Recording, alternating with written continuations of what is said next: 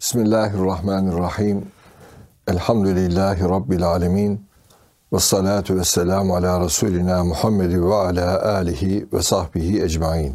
Erkam Radyomuzun değerli dinleyenleri, Erkam TV'mizin kıymetli izleyenleri, İslam ve Hayat programında Nurettin Yıldız hocamla beraberiz.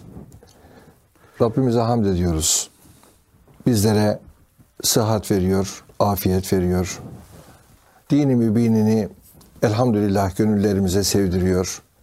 Ve aynı şekilde bu dini mübini hayat haline getirme iradesini de bize lütfediyor. Ona ne kadar hamd etsek az. İnşallah her programda sizlerin karşısına yeni bir konuyla çıkıyoruz. Elbette işlediğimiz konular sadece konuştuklarımızdan ibaret değil. Ama arife bir işaret kafidir diyerek bu yönüyle en azından hatırlatmış oluyoruz. Hocam hoş geldiniz. Hocam hoş buldum. Teşekkür ederim. Hamdülillah. Nasılsınız hocam? Hamdü senalar olsun. Elhamdülillah. Allah hamdimizi, şükrümüzü daim eylesin. Amin. Hocam bugün şöyle bir konu üzerinde inşallah konuşalım arzu ediyorum. Arzularımız var. Elhamdülillah Cenab-ı Hak verdiği her bir üzerimizdeki duygu, hissiyat, fikir elbette bize lazım olan şeyler. Fakat bu duygularımızın taşkınlığı, duyguların kontrolden çıkışı, Kur'an belki buna işte batıl olanına hususi olarak heva tabir de ediyor. Heva diye de bir kavramla ya da kelimeyle buna dikkat çekiyor. Ve bunun peşine düşüp gitmeyi de yoldan çıkmanın, sapmanın en önemli sebeplerinden birisi olarak da gösteriyor. Bugün bu duygularımızı konuşalım. Yani bu duygularımızın daha doğrusu hayata yansımasını konuşalım. Bunlara sınır çizilmeli mi? Nasıl çizilecek? Burada irade terbiyesi diye bir terbiyeden bahsedilebilir mi? Biz neye göre arzularımızı yönlendireceğiz ya da yöneteceğiz? Tabii yönetebilirsek.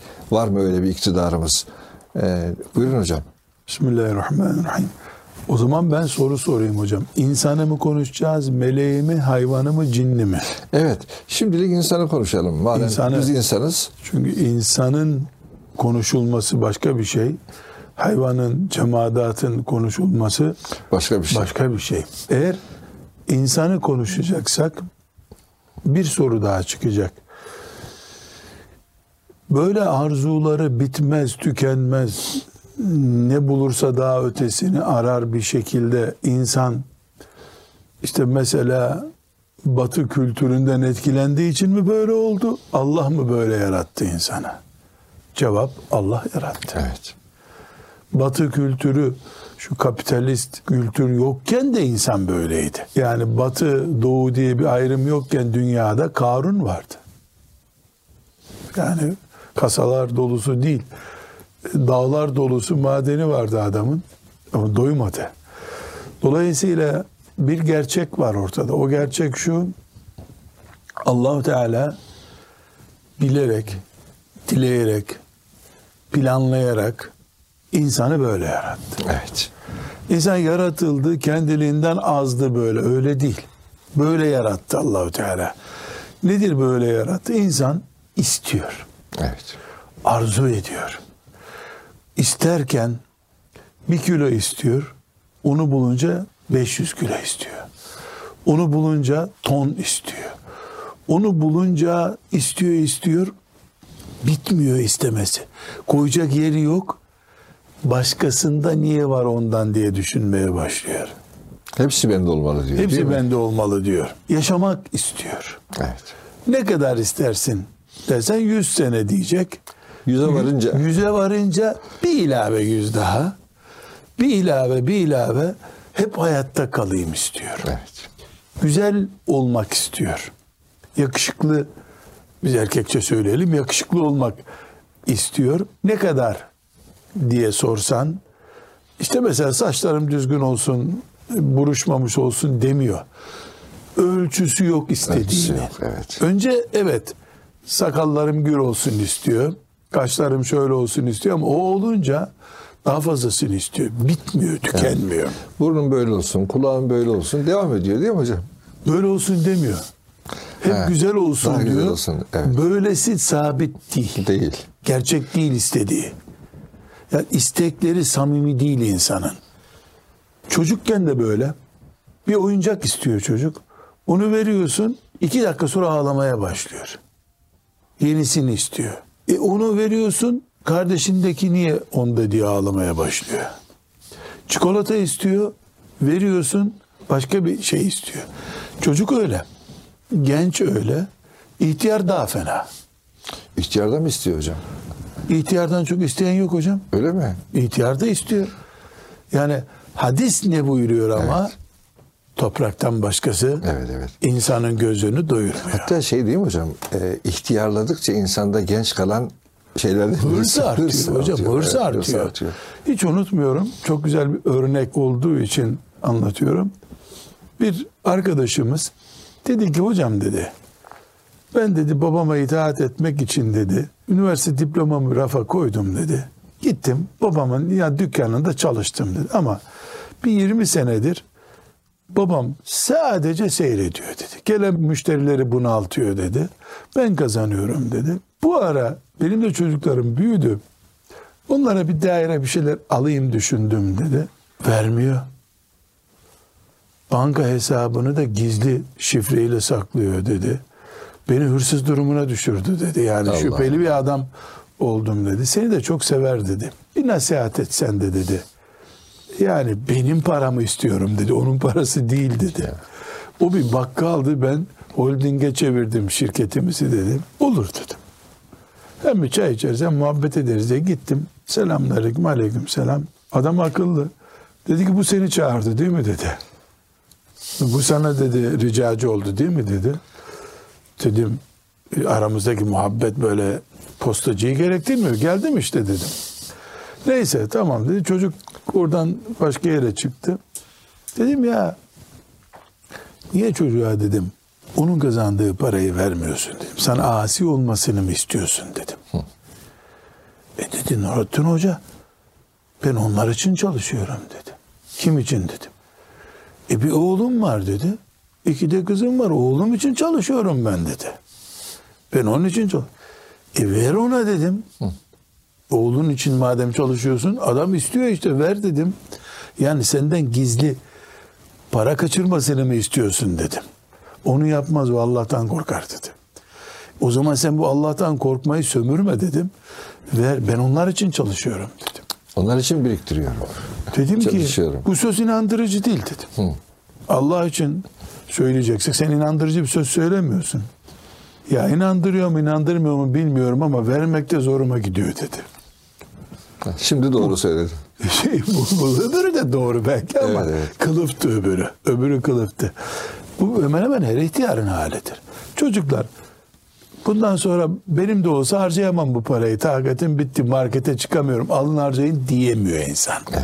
Bu baştan beri söylüyoruz Allah'ın yarattığı bir güzel. Evet. Tıpkı camiye giderken abdest alıyorsun. Camiye gidene kadar ne olursa olsun abdestini bozmaman gerekiyor. Bozdun mu camiye giremeyeceksin.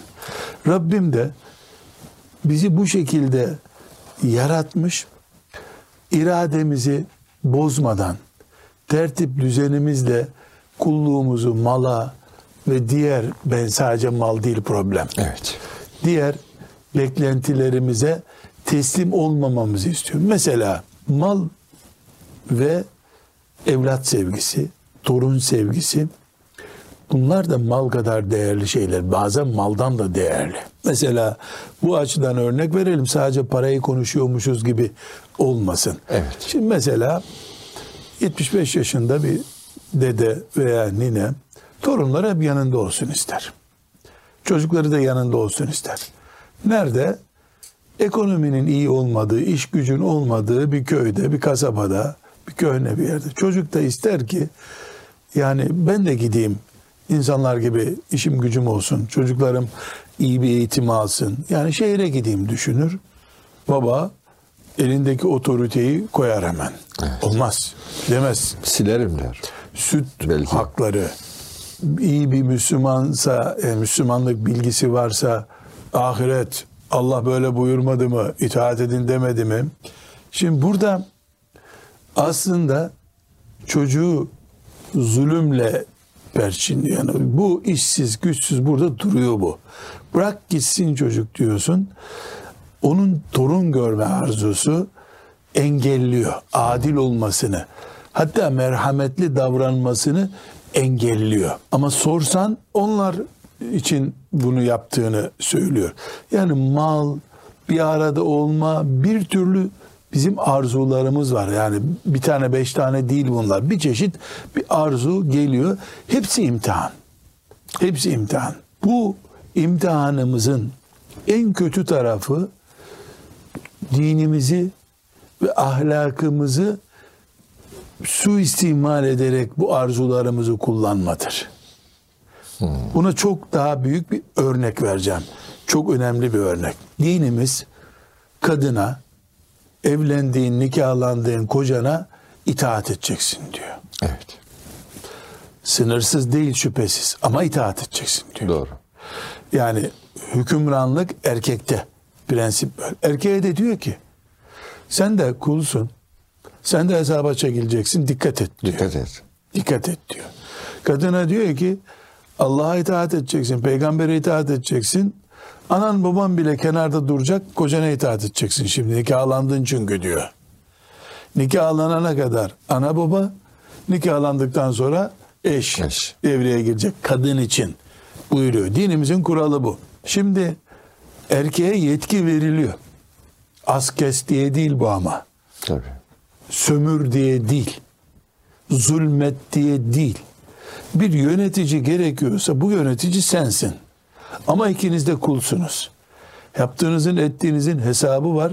Konuştuğunuzun hesabı var. Gördüğünüzün hesabı var diyor. Böyle olduğunu bildiği halde Müslüman hanımına diyor ki mesela örnek veriyorum. 7-8 arkadaşla geleceğiz. Bize şunu yap diyor. Kadın da diyor ki çok yorgunum. Sen dışarıdan al ya da bir hafta sonra yap dinleneyim biraz diyor. Misal veriyoruz tabii hep böyle olacak diye değil. Erkek Allah ne buyurdu? Dinimiz ne diyor? Ne diyor? Sen itaat edeceksin bana diyor. Nasıl beni rezil edersin misafirime? Diyor. Bu erkek hem zalim hem sömürgeci. Sadece batı sömürmüyor. Bu erkek de sömürüyor şu anda. Evet. Bu erkek de sömürüyor. Tersi de mümkün bunun. Yani kadın da erkeğin merhametini, erkeğin ona hulukal insanu daifa ayetindeki ne diyor Hasan Basri? Emamel mer'ati diyor. Kadının önünde zayıf erkek. Evet. İnsan zayıf kadının önünde. Allah Allah. Kadının önünde. Tabii bir tabi onu öyle almış, öbürü de başka türlü. Ama gerçek bu. Evet. Bu gerçek. Kadının önünde zayıf. Kadın bunu sömürüyor. Veyahut da ikisi de birden babalarının varlıklı olmasını sömürüyor. Mesela babam kiramızı ödedi demiyor direkt belki ama ayak üstüne atıyor babam kiramızı ödedi der gibi. Bu arzularımızın sınırsızlaştırılması ve arzularımızın esiri olmaması. Esir olunca arzumuz bir şeyin önüne geçiyor. Nedir o? Eferayte men ittehaza ilahehu hevahu. Zevklerini, arzularını tanrılaştırmak diyor. Evet. İlah ediniyorsun. Yani adeta onun kulu oluyorsun. Oluyorsun. Evet. Ben Allah'ın kulu idim. Şeriatı beni bağlıyordu, ütülüyordu. O şeriatı erteledim, öteledim, zevkimi koydum, şeriatı da gerekçem yaptım. Şeriat bir itaat sınırlaması getiriyor ya, onun o bölümünü aldım, kocaya itaat bölümünü aldım, onu ambalaj malzemesi olarak kullanıyorum. Kendi arzumu ilahlaştırdım, tanrılaştırdım. Allah'ın ayetlerini de kendi hevası için kullanıyor yani. Dini de kullanıyor. Ortaya iki büyük hesap çıktı şey, kıyamet günü. Biri bir insana zulmettim. İki, Allah'ın dinini sömürüyorum. Allah'ın dinini sömürüyorsun. Bu bir cinayet. Evet. Bu bir laiklik aslında. Yani biz laikliğe karşıyız. sekülerist olamaz Müslüman diyoruz. Sadece devletin layık olması manasına değil. Ya. Benim de kafamda laiklik var demek ki dini istediğim yerinden alıyorum, istemediğim yerinden de bırakıyorum. Kutusunda bırakıyorum. Bunu Kur'an muhteşem bir şekilde İttekaze ilahu heva. Arzusunu tanrı edinmiş. Yani evet. Bu çocukta %100 böyle. O istediği oyuncağı vermedikçe susmuyor. Okula gitmiyor. Dersini yapmıyor. Mızmız ediyor. Kardeşini incitiyor. Tek çare onun tanrısı durumuna gelen oyuncak, yani arzusunu teslim ediyorsun. Kurtuluyor. Şimdi telefon istiyorlar değil mi hocam? Şimdi tablet istiyorlar. Çağına göre, yaşına göre herkesin bir putu var tabii. Ama temelinde içimizdeki beklentilerin putlaştırılması var. Evet. Bu beklentilerimiz bazen büyüyor. Bütün kamunun hakkı demek olan devletten sömürmeye başlıyor. Ya. Devletten sömürüyor. Mesela bizimki basit bir koltuk ama devlete ait bir koltuğa oturunca insan dört köşe oluyor. Orada Allah ve onun emir buyurduğu kul hakkı, maaşını helal etmek gibi düşünceler bir taraf oluyor. O koltuğun verdiği güç, şöhret, üstünlük, imza yetkisini kullanmak başka bir güç oluyor. Evet. Mümin insan, Ömer bin Hattab radıyallahu anh gibi tamamını bunların sol ayağıyla tepiyor. Sağ ayağını bile vurmuyor buna. Onun gözünde Allah var, kıyamet var. Ama Ömer olamayanlar, ruhları Ömerleşemeyenler ne yapıyorlar?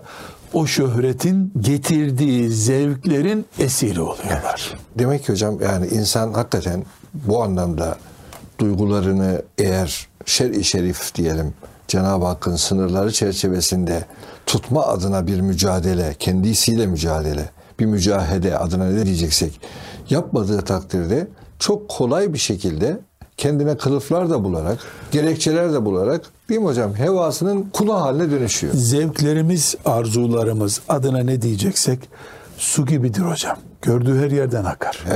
Her yerden akar. Metal bir şey değil bu. Sıvı. Yani uykuyu görünce hop oluk oradan akar. Gıdayı görünce oraya kaçar. Hafif uykunun içinde bir bölüm görürse oradan kayar. Yani zevkler böyle katı nesneler değil, sıvı nesneler anında istediği yerden akıyor. Evet. Akar. O zaman aslında din-i mübin-i İslam'ın, yani Rabbimizin yine insanı koruma, kollama, insanın insan kalmasını sağlama maksadıyla bize sınırlar çizdiğini anlıyoruz o zaman değil mi hocam? Bu sınırlar boşuna değil. Hocam sabah namazına kalkın emri. Evet. Ve sabah namazının bütün namazlardan daha büyük olması. Hatta sünnetinin de diğer namazlarının sünnetlerinden çok değerli olması. Nereden kaynaklanıyor? Sabah namazıyla öğlenin ne farkı var? Yani. Çünkü sabah namazı uyuma arzumuz. Evet. Sırt üstü yatma arzumuzla çok keskin bir noktada karşılaşıyor. Evet. Bu karşılaşma müthiş bir imtihan. Evet. Yani sabah namazı için dimdik ayağa kalkan birisinin iradesini kullanma imtihanı full puan. Evet. Full puan. Onun için münafıkları nerede arayayım buyuruyor Efendimiz sallallahu aleyhi ve sellem. Sabah namazında, yatsı namazına bakın diyor. Geliyor mu gelmiyor mu? Orada iradeleri artık çökelmiyor. Bir isim zikretmeyeceğim, meclisimizi kirletmesin diye, meşhur bir İngiliz casusu, Orta Doğu'nun haritasını yönlendiren melun hatıratında diyormuş ki, dikkat çekmemek için işrak ve teheccüd namazları bile kılıyordum diyor. O kadar ki Müslüman değil, yani bu casus oğlu casus. İngiliz zaten. Hatta yalnız kaldığım, kimsenin olmadığı yerlerde bile teheccüdü kılıyordum diyor. Ya müthiş bir şey hocam. Allah. Niye yalnız yerlerde de teheccüdü kılıyormuş? Düzeni bozulmasın, oluşturduğu ahenk bozulmasın diye. Bu müthiş bir şey. En çok da işrak namazı zıttına gidiyormuş. Çünkü işrak namazı hakikaten zor. Bir de teheccüde kalktıysa kestirmesi lazım.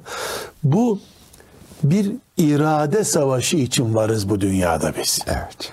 Bunu sabah namazında ispat ediyoruz. Evet. Hocam isterseniz bu tam da bu, yani bu arzularımız var, taşkın arzularımız var, bitmeyen isteklerimiz var. Bu irade meselesini ikinci kısımda inşallah biraz daha ağırca duralım. İnşallah. Değerli dostlar, Nurettin Yıldız hocamla İslam ve Hayat programında beraberiz.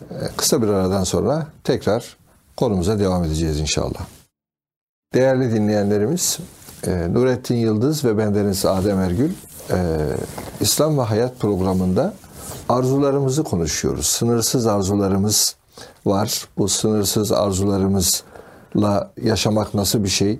Bunu sınırlandırmak gerekiyor mu diye. Hocam geçtiğimiz günlerde bir hocamızla karşılaşmıştım da güzel, hoşuma giden bir cümlesi oldu. Bizde dedi, iktisatçıydı bu hoca. İktisadı genelde şöyle tarif ederler. İnsanın sınırsız ihtiyaçları var. Bir de sınırlı bu ihtiyaçları karşılayacak imkanlar var. Bu sınırsız ihtiyaçlarımızı sınırlı imkanlarla nasıl yerine getiririz? Bunun ilmidir falan diye. Sonra da kendisi şöyle dedi. Bu tarif yanlış. İhtiyaçlarımız sınırlı aslında. Ama arzularımız sınırsız. Yani dolayısıyla belki iktisadı bile şöyle tarif etmek lazım. Sınırsız arzularımızı sınırlı imkanlarımızla bir araya getirme sanatıdır demek lazım ya da ilmidir demek lazım diye. Hoşuma gitti doğrusu. Şimdi hocam böyle bir hakikaten sınırsız arzularımız var. Ama bu arzular bitmez tükenmez.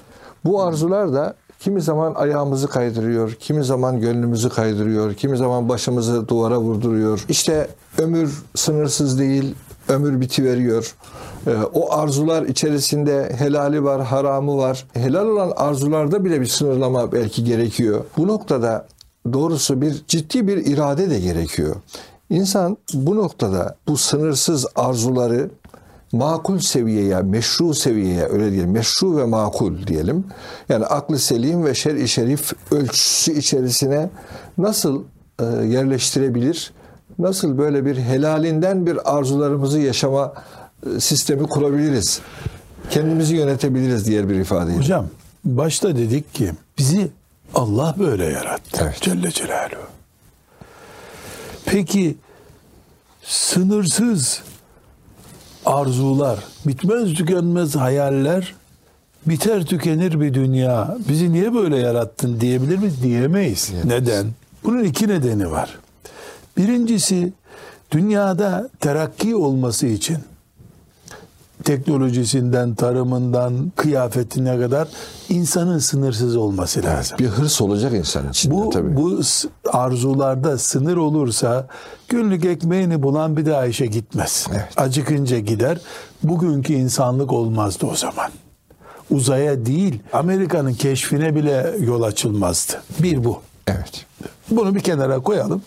İki, bu çok büyük bir artı aslında. Evet. Bu neden? Makul nedeni bu insanın böyle yaratılışının. Elbette. İki, Allahu Teala bitmez tükenmez, her şey elinde olsun, her şey onun olsun arzusuyla yarattı ama bunu gel cennette istediğin olacak dedi. Evet. Arzuların bitmez tükenmez diyarı cennet. Dünya her şeyin sınırlı olduğu bir yer. Bak suyu bitti dünyanın. Evet. Değil mi? Evet. Her gece hemen hemen pek çok Müslümanın okuduğu Mülk Suresinin sonu ne? Bir gece suyunuz biterse ne yapacaksınız? Ne yapacaksınız? Bak dünyanın suyu bitiyor. Oksijeni, havası azalmaya başladı mı? Başladı. Dünya sınırlı çünkü. Depremleri çoğalmaya başladı mı? Başladı. Daha da çoğalacak mı? Çok çok daha artacak. Hadis-i şeriflerden öğreniyoruz. Çok çok daha artacak. Toprağının gücü bitti mi? Bitti. Azot vermesen sana buğday vermiyor. Toprak bitti. Hayvanın nesli bozuldu. İnsanın sağlığı. Dünya fani. Evet. Ama insanın yapısı fani değil. Ebedilik istiyor. Yani bir insana uzayda 100.000 dönüm yer vereceğiz desek tamam der. Hatta hocam ebedilik deyince ta Adem babamız değil mi? Adem babamızı cennetten çıkarma maksatlı olarak diyelim. Şeytanın tuzağı da o değil miydi? Şu ağaçtan yersen ebedi olacaksın. İlk arzusu insanın. Yani fanilik istemiyor insan ama ebediliğin bedelini de ödemek istemiyor. Evet. Ya ebedilik şıkkını seçtiysen fani mi olmak istersin, ebedi mi? Ebedi. Bunun bir bedeli var, Allah'a kul olacaksın. Evet. 80 sene, 90 sene kulluğun ağırlığını taşıyacaksın. Bitti ondan sonra. Evet. Ondan sonra ebedisin. Dolayısıyla Allah Teala zulmetmedi kullarına. Elbette. Ya bir arzu verdi, zevkler verdi, istekler verdi. Bitmiyor, tükenmiyor. Ya 1 lira ver diyor çocuk. Çocuk ya 1 lira ver diyor. Onu harcamadan 2. lirayı istiyor. Evet, evet. Çocuk bile, bebek bile süt emerken yeter demiyor. Boğulacak diye annesi bırakıyor onu. Bu arzumuzu bu şekilde yaratan Allah-u Teala yanlış yapmadı. Dedi küçük bir sebebi bunun. Dünyada terakki lazım. Evet. Yükselmesi lazım. Hayatın seviyeni yükselmesi, kumaşın kalitesinin artması lazım. Kalın kumaş giymemesi lazım. İnsanın bunun içinde sürekli daha iyisini, daha güzelini. Kadınlar daha güzel olmayı arzu edecekler. Çünkü diğer kadınları rakip ediyorlar kendilerine. Erkek daha güzelini arzulayacak. Bunların hepsi bu hayat için gerekli ama çok cüz'i bir sebep bu. Evet. Asıl sebep ne? Bu büyük arzularla donanmış kafaya tamam, tam istediğin gibi gözlerin görmediği, kulakların duymadığı, ellerin temas etmediği, nimetlerin bulunduğu ebediyül abad, halidine fiha ebeda, sonsuzlar diyarı cennete gel. Allah Teala buyurdu. Nasıl böyle yarattığı insanın duygularını doyuruyor Rabbimiz değil mi? Zaten ancak cennet doyuruyor. Evet. Dünyada bir kimse doysaydı Firavun doyardı. Evet. Nemrut doyardı. Karun doyardı. Doydu mu Karun? Doymadı. Ne sevgiye doyuluyor dünyada, ne arzulara doyuluyor, ne de kinine doyuyor kimse. Evet. Kin de böyle bir sevgi çeşidi. Tabii. Ona da doyamıyorsun. Dünya doyum yeri değil. Zaten doymak isteyince hocam patlıyorsun. Öyle söyleyeyim. Kolesterol düşüyorsun. Bir şey oluyor. Hatta hatırıma geldi biraz önce. Şimdi Adem Aleyhisselam'a belki orada cennette bir tek sınır vardı. Ufacık bir sınır. Ufak, büyük neyse. Bir ağaç. O sınırı da kaldırmak istedi şeytan vesvesesiyle. Fakat o sınır kalkınca işte hocam düşüş başlıyor. Değil mi? Kulluğu reddedi. Sistem dışı oluyorsun. Böyle bir insani bir düşüş oluyor. Hani ayette de yaratılış maksadının dışına düşüyorsun. Evet, ayette de inin oradan artık diyor ya Cenab-ı Hak. Hakikaten bir hocam demek ki arzular sınırsız olarak yaşanmak istendiği zaman insanı daha da mutlu, daha da terakki etmiş, daha da tekamül etmiş değil de aşağıya düşüyor. Yani görünürde bir şey elde etmiş görünüyorsun ama bedeli ödüyor. Bedeli kayıpların yok. Oluyor. Evet. Hocam bir karikatür vardı. Eskiden de vardı. Şimdi çiziliyor. Bir eşeğin ya da merkebin koşması için üstüne binen adam bir çubuk. Bunun üstüne havuç bağlamış. Havucu eşeğin önüne koymuş. Eşek de 4 nal koşuyor, havucu yakalayacak. O havucu hiç yakalayamıyor çünkü adam çubukla onu ona uzatıyor. Böylece adam eşeği istediği gibi koşturuyor. Aslında hayatın kendisi böyle. Ya. Evlenmek, çocuk büyütmek, zengin olmak hep bizim önümüzdeki bir havuç gibi duruyor bunlar. Evet. Havuç yani insan gibi. O havucu erişse bir başka havucu görüyor. Yani onu tuttuğunu zannediyorsun, hep tutamıyorsun. Şimdi mesela aşk dediğimiz yani gençler, ihtiyarlar herkes aşık oluyor, seviyor. Aslında bu bizim fıtratımızdan geliyor. Tabii.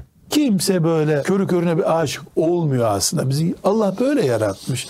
Ama kontrolsüz aşk. Yine de hocam Rabbimiz nasıl yarattıysa ne güzel yarattı. Ne güzel yarattı. Elhamdülillah. Her şey bir ihtiyaç. Evet efendim. Bu aşk dediğimiz şey kontrolden çıkarıldığı zaman gençliğini de bitiriyor. Seni hapishaneye de atıyor, mezara da atıyor. en sevdiğin kimsenin elinde öldürüyor seni. Öldürüyor seni. Neden? Kontrolsüz. İlaç da öyle hocam. Kontrol edemediğin zaman öldürüyor, sakat bırakıyor, böbreğini çürütüyor. Hadis-i şerif ne kadar güzel hocam. Sevdiğiniz zaman sevginize bir boşluk bırakın. Evet. Köle olmamak için. Çocuğu, babanı, eşini, herkesi Allah'ı sever gibi değil. Bir insanı sever gibi sev. Zira ayrıldığın zaman sen de peşinden ölür gidersin. Ayrılınca o boşluktan kenara çıkman için sen bir çıkış tüneli bırak diyor. Buğz ettiğin, nefret ettiğin zaman da bir boşluk bırakın. %100 nefret etmeyin kimseye. Hani köprüden önce son çıkış gibi değil mi? Bir son çıkış bırakılma. Bu hadis muhteşem hocam. Muhteşem ya. Çok muhteşem. Uygulandığı zaman düzenli ve ahenkli bir hayat yaşamaya yardım ediyor. Her şeyimiz böyle ama hocam. Hocam hakikaten insan düşününce şu ayetler, Hazreti Peygamber'in kendisi, sözleri, halleri ne büyük rahmet ya. Ne büyük bir hatırlatıcı, ne bileyim insanı insan olarak kalmasını sağlayıcı, ne büyük hikmetler. Ama haber bülteni izler gibi izlemeyeceksin onları. Evet. Doktorun reçetesini tarif ederken gibi dinleyeceğiz hadisleri. En iyi hadis dersi nasıl dinlenir?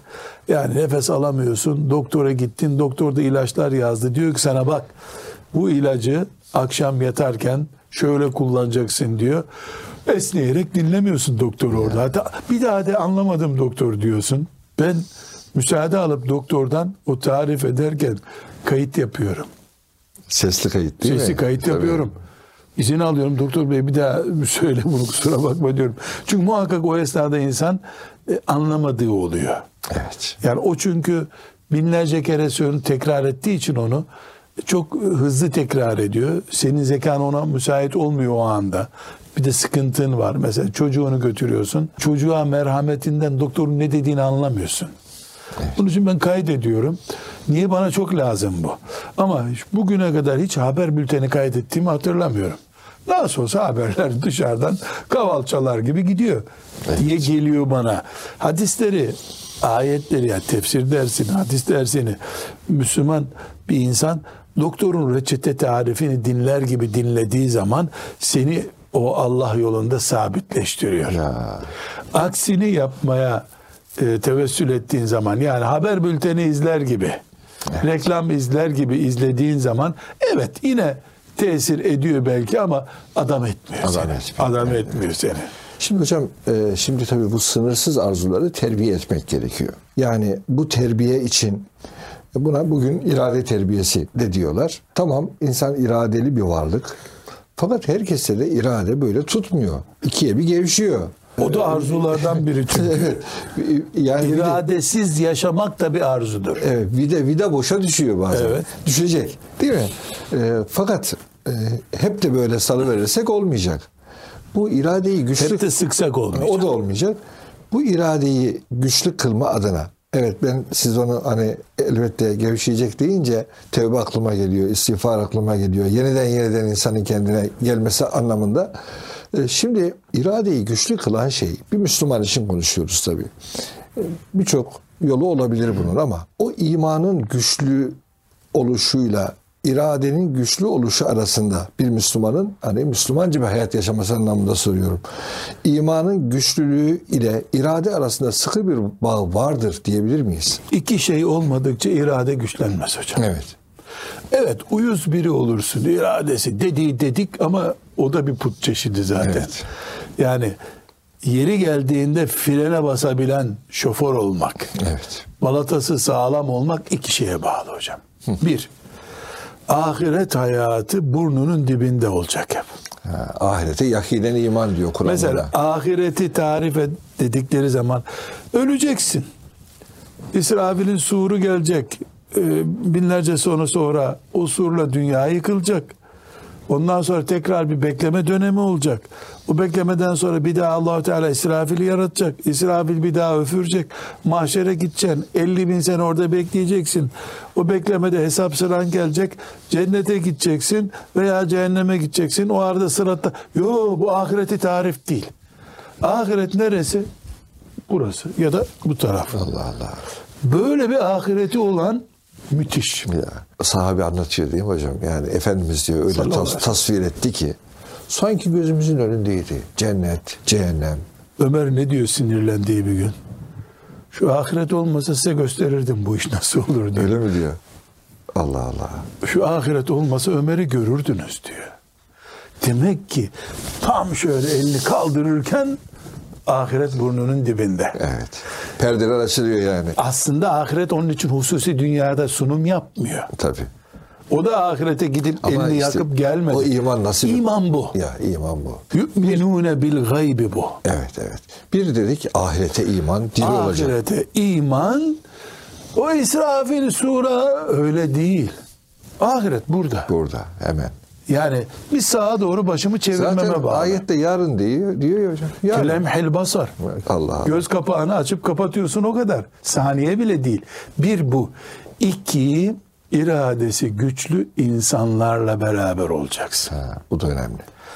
Laçka tipler arasında iraden güçlü olamaz hocam. Tutamazsın. Bir gün olur. Bir gün olur, evet. İkinci gün onlardan da beter olursun. Evet. O sebeple bu iki şey çok önemli. Ahiret burası, ötelerde bir yer değil. Hı hı. İki, sabah namazı dirayeti olan, aileye zulmetmekten Allah'tan korkan, harcarken iktisatlı harcayan, konuşurken iktisatlı konuşan, sözlerinin hesabını vereceğini düşünen, bu kim olabilir? Senin 24 saat biriyle muhakkak bulunduğun temiz bir arkadaş çevresi olur. Tarikat çevren olur, bir vakıf çevren olur. Önemli değil. Evet. Önemli. Ama senin çevren ilk 100 arkadaşın mesela, en çok telefonla konuştuğun, en çok buluştuğun, en çok beraber yemek yediğin ilk 100 arkadaşının ortalaması neyse sen olsun. Akraba da dahil. Akraba da dahil. O zaman herkes ilklerine baksın değil mi hocam? Hocam önemli bir şey. Ahiret yani derdimiz varsa ilk yüzümüze bakacağız. Öbür türlü yani vaazlar dinlersin. Mesela umreye gidiyor insanlar tövbe etmek için. Orada gözyaşları içinde geri geliyor. 10 gün sonra umre orada kalıyor. Kendisi burada kalıyor. Neden? Yani ne kadar kaplıcaya gidersen git soğuk iklime geri dönüyorsun. Arkadaş büyük bir nimet hocam. Vettakullaha ve kûnû ma'as-sâdıkîn. Sadıklarla beraber ol. Allah'a karşı sadık. Hayata karşı sadık. Ahlaka karşı sadık, şeriatına sadık, evet, ağzı sadık, burnu sadık, gözü sadık, insanlarla be. Hemen itirazlar gelecek hocam. Onun şimdiden cevaplı. Böyle şeyi nereden bulacaksın böyle? Ararsan bulursun. Öyle bir şey yok hocam. Evet. Yoksa oluşturacağız. O da güzel. Yoksa oluşturacağız. Varsa gir, yoksa oluştur. Tabiinden birisine başka bir tabi dertleniyor.